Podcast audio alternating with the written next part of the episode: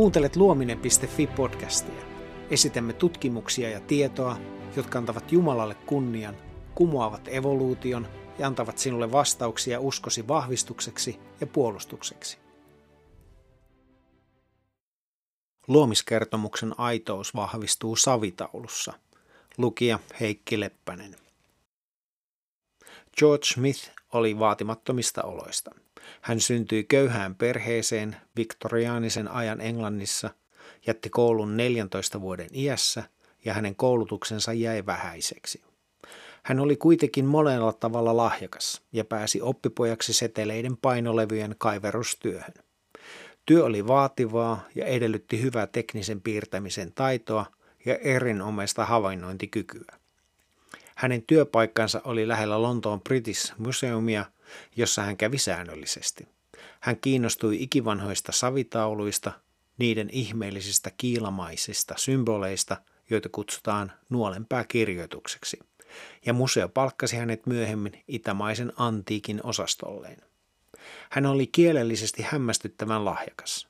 Pian hän ymmärsi ja käänsi nuolenpääkirjoituksia. Smith uskoi vakaasti raamattuun ja ilahtui suuresti löydettyään vuonna 1872 muinaisen mesopotamialaisen taulun, jossa kerrottiin maailmanlaajuisesta tulvasta. Tämä oli yksi useista samankaltaisista tauluista, jotka nykyään tunnetaan Gilgamesh-epoksena. Tulvakertomus muistutti monissa yksityiskohdissa hyvin paljon ensimmäisen Mooseksen kirjan kertomusta – ja Smith piti sitä merkittävänä vahvistuksena raamatulliselle kertomukselle Noasta. Saman vuoden joulukuussa hän piti Society of Biblical Archaeology seurassa esitelmän, joka oli otsikoitu Kaldealainen vedenpaisumuskertomus. Tilaisuutta odotettiin innolla ja läsnä oli monia vaikutusvaltaisia henkilöitä, mukaan lukien silloinen pääministeri, tunnustava kristitty William Gladstone. Riippumaton näyttö raamatun totuudellisuuden puolesta oli kuitenkin skeptikoille liikaa. He pilkkasivat edelleen ajatusta maailmanlaajuisesta vedenpaisumuksesta ja väittivät, että ensimmäisen Mooseksen kirjan alkuluvut olisi kaunistellen kopioitu Gilgames-epoksesta. Vajat 30 vuotta myöhemmin löydetty toinen nuolenpääkirjoitustaulu osoitti kuitenkin väitteen täysin perättömäksi. Vielä yksi vanhempi taulu. 1890-luvulla Pennsylvanian yliopisto suoritti useita kaivauksia muinaisessa Babyloniassa Nippurin kaupungissa. Temppelin kirjaston jäänteiden joukosta he löysivät vielä yhden taulun kappaleen, jossa oli selonteko veden paisumuksesta. Assyrologian asiantuntija Herman Hilprecht käänsi sen, ja se oli yksityiskohdissaan hämmästyttävässä määrin ensimmäisen Mooseksen kirjan mukainen. Siinä kerrotaan tulvasta, joka tuhoaisi kaiken elämän ja kuinka Jumala käski rakentaa suuren aluksen, missä rakentaja perheineen ja eläimet oli määrä säilyttää elossa. Savitaulun ikä voitiin arvioida varsin tarkasti monestakin syystä. Ennen kaikkea siksi, että tiedetään, milloin sen löytöpaikkana toiminut kirjasto tuhottiin. Se tapahtui noin vuonna 2100 ennen Kristusta, kun eelamilaiset valloittivat nippurin.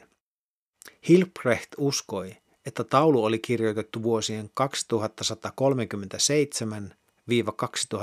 2137-2005 ennen Kristusta välisenä aikana.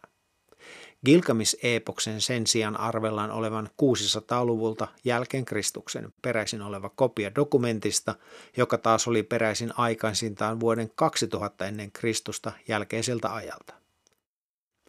Lisäksi dokumentin tulvaa koskevan taulun arvellaan olevan myöhäisempi lisäys, joka perustuu Atrahasi-seepokseen. Se on laatiansa mukaan kirjoitettu noin vuonna 1800 ennen Kristusta. Kuinka siis Gilgamis epos voisi olla alkuperäinen vedenpaisumuskertomus?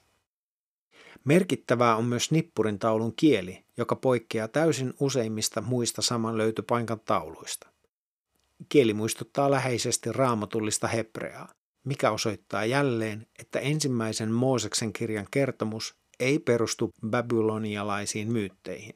Siitä puuttuu myös Kilgames-epoksen karkea monijumalaisuus. Kertomus maailmanlaajuisesta tulvasta, missä Jumala tuomitsee ihmisen pahuuden, on varmasti yksi eniten pilkatuista raamatun kohdista. Kuitenkin sen vahvistavat eräät vanhimmat historialliset lähteet, useat dokumentit ja legendat ympäri maailman, fossiiliaineisto ja monet geologiset tosiasiat.